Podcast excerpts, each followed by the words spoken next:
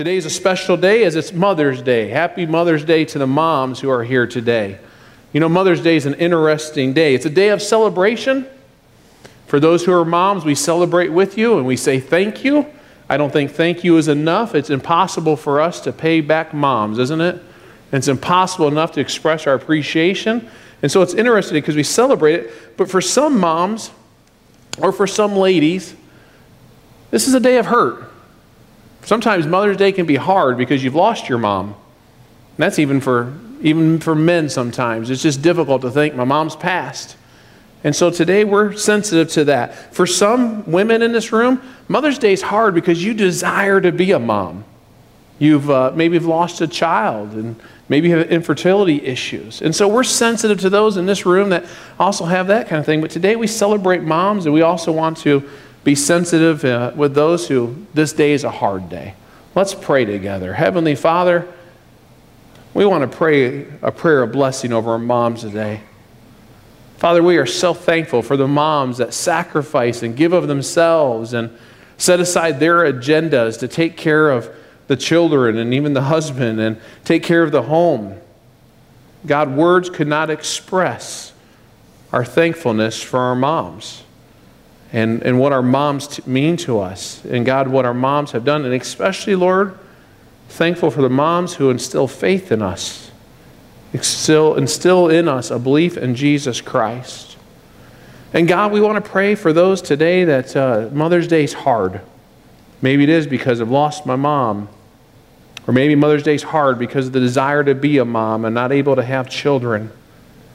God, we lift those ladies up to you. Lord, we pray that you would comfort their heart. We pray, Lord, that you would be able to help them celebrate for those who are moms at the same time while they struggle with some pain and difficulties and trials of their own. God, today is a special day because it's a day that we come to worship. It's a special day, Lord, because the church gathers. We get a chance to come together to encourage one another, pray together, to, to lift up songs, to commune together, uh, Father, to hear instruction from your word. And so, Lord, we pray that you would speak in this room right now. We pray, Lord, that you would use, as, as Paul says, the foolishness of preaching to change lives. And God, I pray you do that in this room right now. Pray for your Holy Spirit to move. We pray in the name of Jesus. Amen. 1965, during the month of July, one song held the number one spot for four weeks in a row. Does anybody know what that would be back in 1965? Think for a moment. What would be the song that held it for four weeks in a row? Any clues? Some of you guys are going, I have no idea. I wasn't born then. I wasn't born then either. But this song is still popular today when it comes across the radio. By the Rolling Stones. Come on. Say that again. Satisfaction. I can't get no satisfaction. 1965, it came out, it held the number one spot for four weeks in a row. And it's amazing because most of us know the chorus, but how many of us really know the verses? And so I'm preparing. I said, What is that song about? And you start listening to it. They sing about uh, the voice on the radio that is talking brings me no satisfaction. Sorry, Ryan. they, um, they're singing about commercials on TV telling you how to get your shirt white, and it brings me no satisfaction. Uh, it's singing about men who are not real men unless they smoke the same kind of cigarettes as me, and then brings no satisfaction. And of course, they sing about being on a losing streak, trying to get the girls, and it brings no satisfaction. And it goes on with, I can't get no satisfaction. I won't sing for you, but I wanted to. But you've heard this song. I mean, almost every wedding you go to, that song comes on. It's one to dance to, it's one to clap to. You go to a pep rally, a lot of times that song is played. Uh, I believe that song was a hit for two reasons. One, I think it was a hit because it's very catchy, has a very catchy beat, and the, and the instrumentation on it is just fun. It's one of those jingles that just when you hear it, you start tapping your toe to it and it gets your attention. I believe, though, it was popular because it expressed the culture of 1965 very accurately. People just weren't satisfied. And to come out with this big song that sings about can't get no satisfaction, hit the culture right where they're at. And my, my thinking is this I I don't think things have changed much. In the year 2015, and I don't think the things changed much in the year 1975 or the year 1985 or the year 1995 or the year 2005. And that's why that song has stood the test of time that even today people sing it because we sing it and go, yeah, I kind of recognize that. Satisfaction seems to be so elusive for us, I think. I think it's something that a lot of us are chasing after and we're looking for, and we don't even realize it. And I think we say and express things in our behavior sometimes that really shows I, am not satisfied. For instance, I hear people say things like, My life is empty. Or, or you watch people chasing after things of this life. Or some people say, I've got so much, and yet something seems to be missing. I have a nice house and nice cars, and my kids go to good schools, but there's still something inside of me that's missing. Or, or, or is this all there really is in life?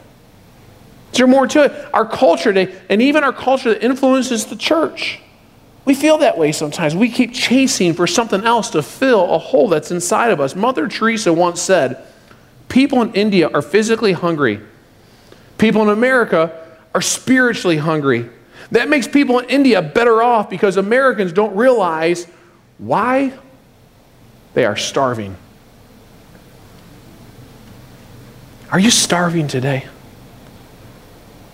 Do you realize that maybe you are? And, and there continues to be this, this gnawing inside of us for contentment, for a feeling that really satisfies. So many people, including those who claim to be Christians, still echo Mick Jagger's words that says, I can't get no satisfaction in the way we live our lives. Why?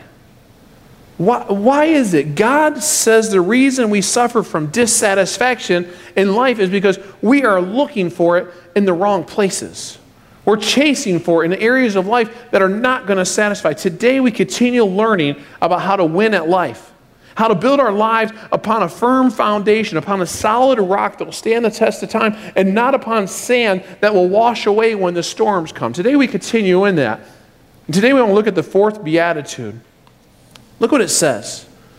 Blessed, blessed are those who hunger and thirst for righteousness. Blessed are those who hunger and thirst for righteousness, for they will be filled. And take that word blessed, we've been trying to explain that and what that means. I mean, definitions means it means happy, it means contentment, it means satisfied, it, it means being filled. I believe the first three beatitudes, the poor in spirit, mourn and meek, they are teaching us that we must empty ourselves. We must empty our, ourselves if we're going to be blessed. We come to a point where we realize it's not all about me. And, and let me just say, in our social media world, that is harder and harder to do. Because our social media world typically is all about me. Look at me and look what I've done. Look at my selfie. Look at my picture. Look at my story. Look at what I've been, uh, trips I've taken. Look at everything I've accomplished. And so social media feeds into our narcissistic society where all we do is focus on ourselves. And then these words of Jesus deal with you can't be all about you, you have to empty yourself. And so there's a challenge that we focus. when Jesus says we're empty, then then we can be filled. Hunger and thirst after righteousness. Let's dig a little deeper. We already listened to the scripture and the reading from the band and congregational reading. Let's learn a little bit together. What exactly does Jesus mean when he says to hunger and thirst? Now, most Americans today do not understand what it means to hunger and thirst. I understand we have a growing need in our culture today where hunger is growing. And Lord willing, that tide will turn back or change. And so there are some who are starting to experience hunger in our culture. That's why we have school backpack programs, etc., to help feed children. But what we experience in America in terms of hunger is nothing like a third world country. It's nothing that we don't know what it means to be without food or drink for days on end and to long for just the tiniest bit of nourishment. We, we don't know what that's like. But this would be the comparison. That's kind of hunger and thirst that Jesus was referring to. That you have stomach and hunger pains so much you just want a, a bite. The sentence structure here denotes an abnormal desire for food and drink. The words he uses are the strongest that can be employed to describe hunger and thirst, is what Jesus is talking about. And you know what? We are hungry and thirsty. The way Jesus describes, it changes our perspective. And Jesus, he's talking to disciples and those others who gather around on that mountainside, is really challenging their cultural thinking and saying, What are you, what are you hungry for? And he's using words that tie to an image, a picture of real food. One of the stories told about the sinking on Titanic is about a wealthy woman who was about ready to get on a lifeboat. Pardon me.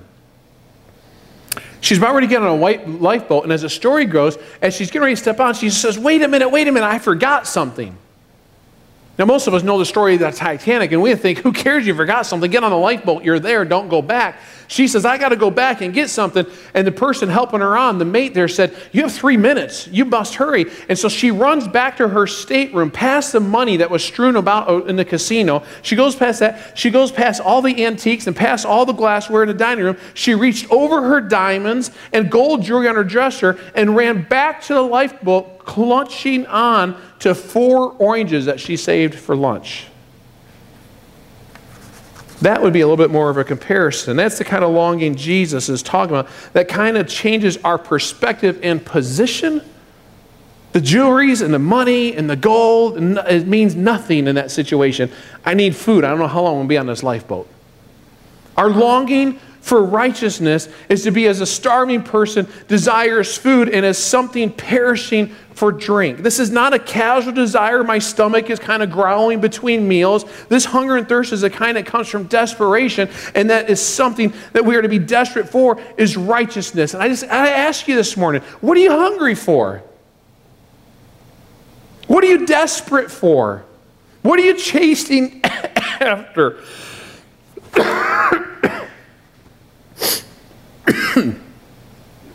what does Jesus mean by this word righteousness? Really, to understand this whole little beatitude, just this one in verse 6, we've got to understand the word righteousness. The word Jesus uses here can have a couple of meanings.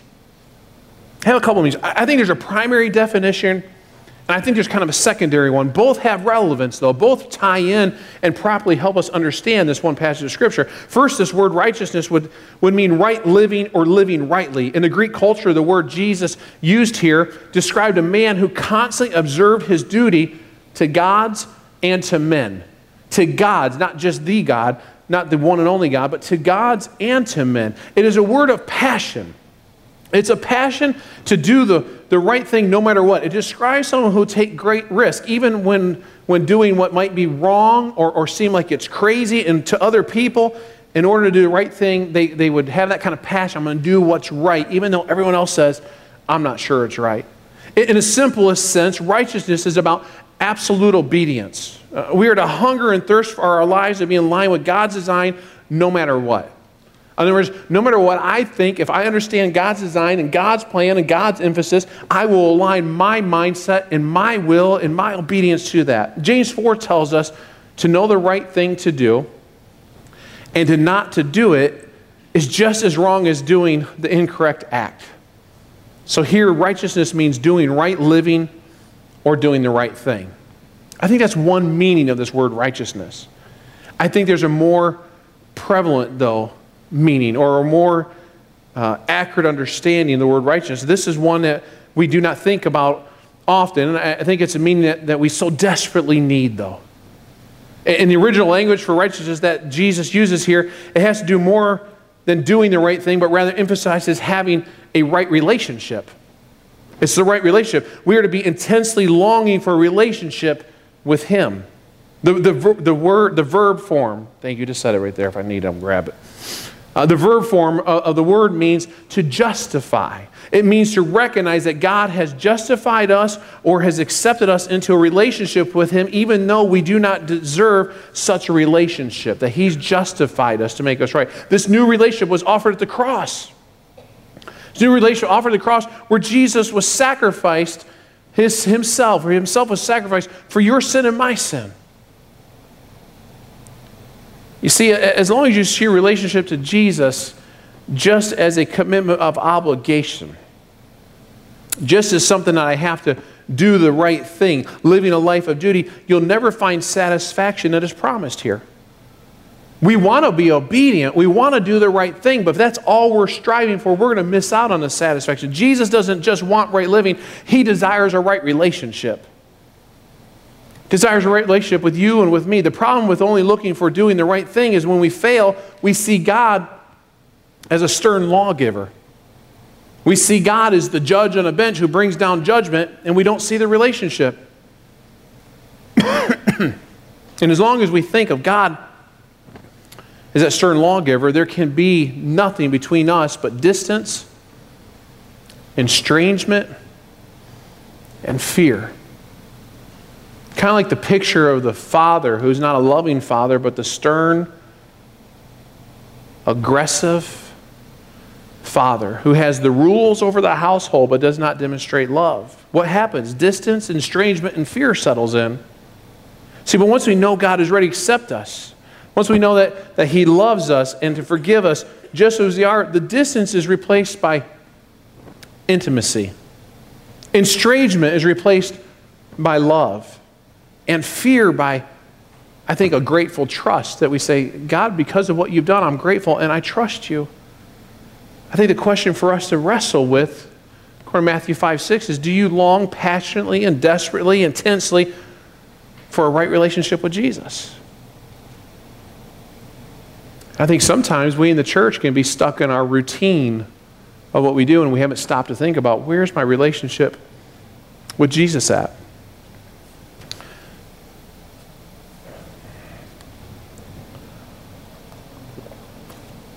God, I believe, has always emphasized intimacy over just obedience. Now, the hard thing for us men is we hear the word intimacy and we're like, oh, preacher, quit talking about that. But, guys, we desire that with our children if you have kids. It's not the word we would necessarily use, but it's a closeness, and you want to be close with your children. And God desires that closeness. John 14, 15 says, If you love me, notice relationship there factor. If you love me, obey my commandments. It wasn't, obey my commandments because I am God. Obey my commandments because I'm stern and come down and whip you and beat you and throw you up. Obey my commandments because you love me. And we know as parents and moms on Mother's Day, I know you desire your children to obey you. You don't want them to obey you because you've had to threaten or you're going to take away. You want them to obey you because I love my mom and I respect my mom. Ephesians 2 says, For we are saved by grace through faith. And this is not from yourselves, it is a gift of God, not by works, so that no one can boast. And sometimes we just stop right there. But I think we miss the relationship part because verse 10 is just important. It says, For we are God's workmanship, created in Christ Jesus to do good works. He loves us, He saved us. It's by His grace that He did that. But at the same time, He's given us responsibilities and, and has shaped us, His workmanship to do good works. You see the relationship factor? There's relationship that goes on. It's not purely out of a cold commitment or an obligatory obedience, but it's because we're grateful for what He's done and who God is in our, in our lives. We say, I want to obey. I want to do the right thing. I want to pursue righteousness. And please remember if you get nothing out of this today, write this down in your notes. Christianity is not a religion. It's the box that the world throws us into. Christianity is not a religion, it's all about a relationship. See, religion is man made. Religion is what can I do to get a God to love me? A relationship is about a man by the name of Jesus who has done his part by dying on a cross, and we do our part by, in response. It's a relationship. Jesus saying if you want to be satisfied, if you want to be filled, then passionately, intensely, above anything else, long for a right relationship with me. That's what he's saying in his Beatitude. So we learned some about it. How do we live this out? How, how, how can we know if I'm really hungering for righteousness the way Jesus says? Is there some measurement stick? It's, I think, a, a simple evaluation, but sometimes harder to do. You can measure yourself by what you're longing for. Now, what's important to you? What are you passionate about? Now, please don't misunderstand me here. There are times you will long for the wrong things and you won't always do everything right. And all of us fall in that category. But Jesus is saying here that an increased longing for Him and a decreased longing for things of this world or things that are wrong is what will bring us to the point where we will be filled. Our walk with Jesus is not measured by perfection, but really by progress. I think we should be able to look back. We should be able to look back over the last five years and say, you know what? Look where I was five years ago, my walk with Christ, where I am today. Look where I was two years ago. Look where I was 10 years ago. We should see progress. We should see growth. We should see that, you know, I'm growing closer to Him. I'm finding greater contentment in my life now than now that I know Jesus than when I didn't know Jesus. Or I'm finding more greater contentment as I pursue Him more. Notice Jesus doesn't say, Blessed are those who always live right, but rather who long rightly. It's not a thing about perfection. There are a lot of things that will not satisfy that people long for. And we could spend an hour probably talking about things that don't satisfy. But let me address two that I see growing in our culture today. Two lies that I think come directly from Satan that tell you, you chase this stuff and you'll be filled. The first wrong place where I think we look for satisfaction is in performance, and specifically at work and at school. Some of you here labor under impression that happiness is based on achievement if I make more sales, if I put in more hours. Moms and dads, let me give you a warning. Our children are under an awful lot of pressure in school. An awful lot of pressure. And for us to have expectations that their grade level is so stinking high, we put undue stress and teaching them to chase after the wrong things. And trust me, I'm in that. I know I can get on a computer at any moment and look at my son's grades and I can see, oh, he messed up one test and freak out that he had a 65% on one test while his grade in the class is an A. We do that to ourselves in the workplace. I got to put in more hours. I got to put in more time. I need to climb the corporate ladder. I got to make more money. Listen to what Ecclesiastes says. So I turned in despair from hard work as the answer to my search for satisfaction. For though I spend my life searching for wisdom, knowledge, and skill, I must leave all of it to someone who hasn't done a day's work in his life. You know what? What you're working towards is going to be left for somebody else. Somebody else to take over all your hard work. He inherits all my efforts free of charge. This is not only foolish, but unfair. So, what does a man get for all this hard work? Days full of sorrow and grief and restless, bitter nights. It is all utterly ridiculous.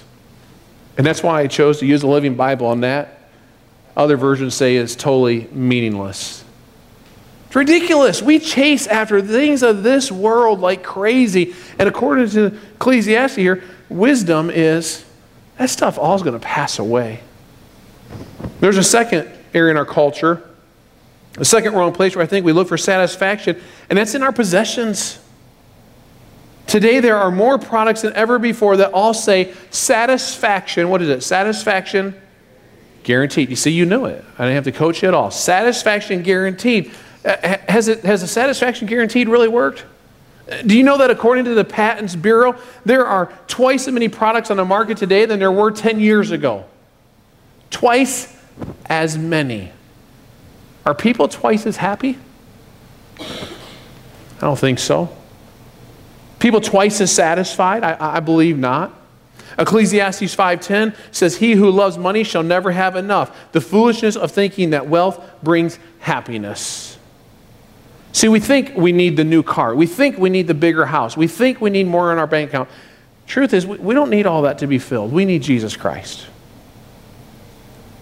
We need Jesus Christ. We, we may not say it, for for many of us, deep down, we believe that when I get enough money, my problems will be solved.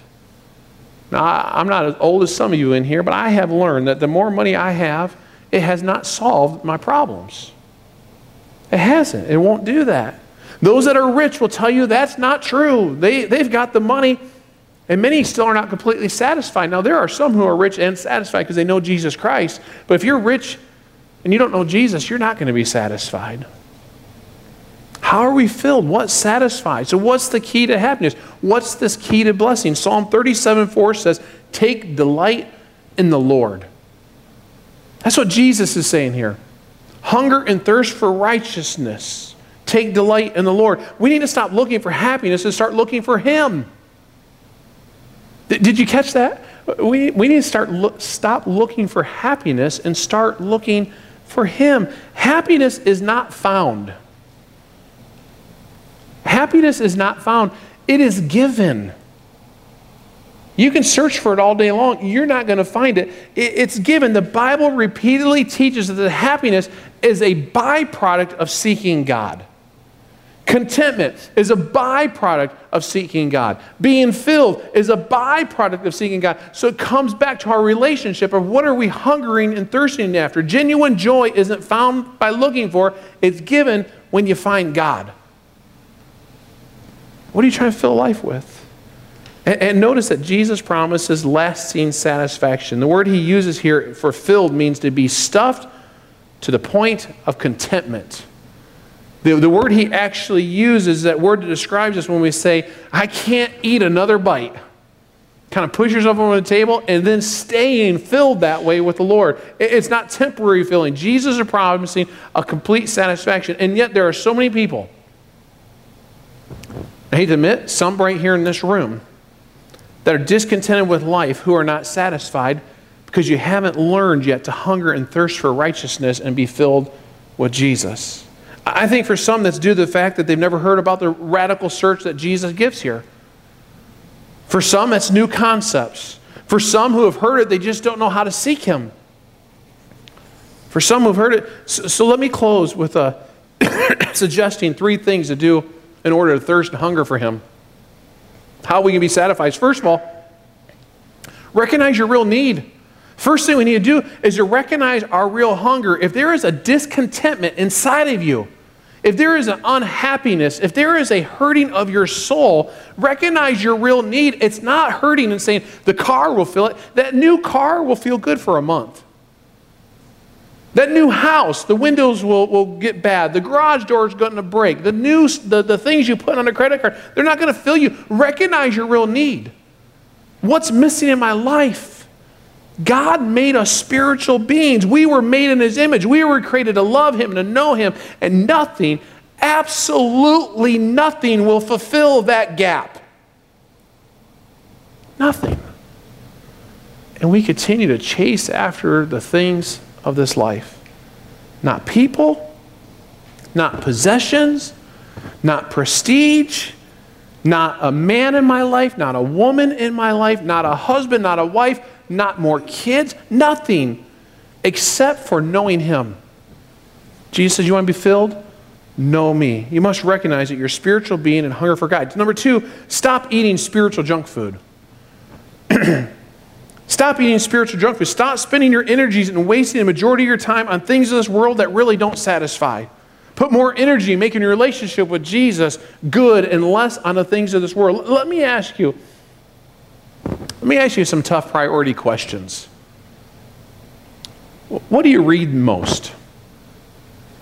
Reading some novels, magazines, internet websites, blogs that you what, what do you read most? How much Bible time is included in the things that you read? How much time are you in God's Word? What, what do you watch the most?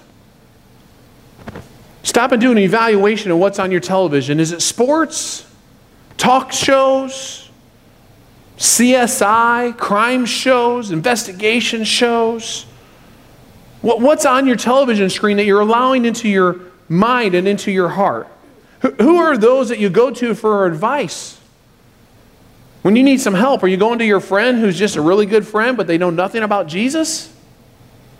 Are you going to a wise Christian and saying, Help me? See, if you'll begin to fill your life with positive spiritual things, you know what you'll find? What you'll find is the more you get spirit, spiritually, the more you want.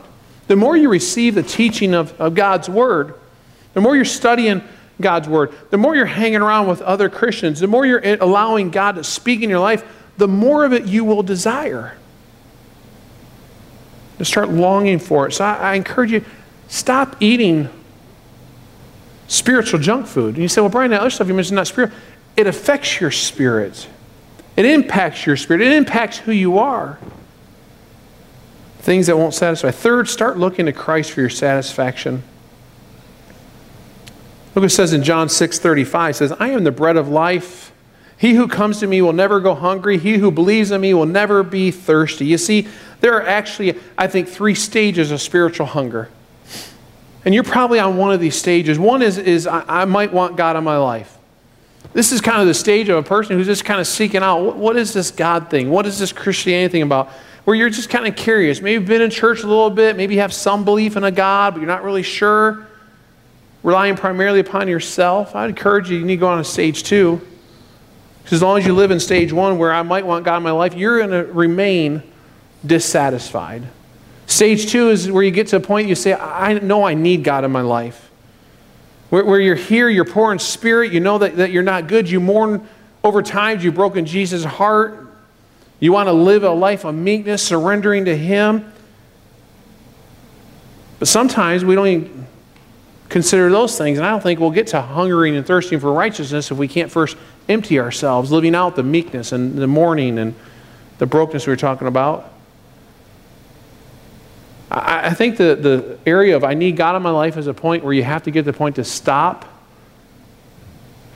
and say, I, I don't call the shots anymore. You get to the point that says, I'm not in charge. God, you're in charge. You get to that point. And then finally, stage three you come to realize, realization I, I got to have God in my life. I can't survive without him. I'm on the road to misery and death without God. There's a number of people who have been broken by a tragedy or adversity and finally come to the point where they understand their true need for God. But it doesn't have to go to that point. It doesn't have to take that to grasp it, the, the truth. You don't have to have a horrible accident or a devastating diagnosis in your life or, or broken relationships to understand I, I need God in my life. Where are you at? Are you looking for Christ in in your life? Are, are you satisfied? See, please understand me. Your emptiness you have will not be filled by alcohol. Emptiness will not be filled by drugs, by money, by food, by people, by pleasure, by anything. If you're struggling with any kind of emptiness, only Jesus can answer those. Are you sitting here today and have some discontentment in you? Sitting here today, maybe have a little bit of that gnawing inside of you going, I'm missing something, unhappy. Let me tell you, congratulations. You're in a great spot. You're in a perfect spot, man, because God's brought that hunger and that dissatisfaction to you in a way that you can choose Him so you can be satisfied and you can be filled. Do you want to win today?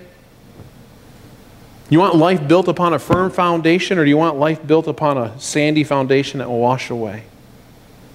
Jesus says, Blessed are those who hunger and thirst after righteousness, after Him, for they will be filled, completely and utterly satisfied. Heavenly Father,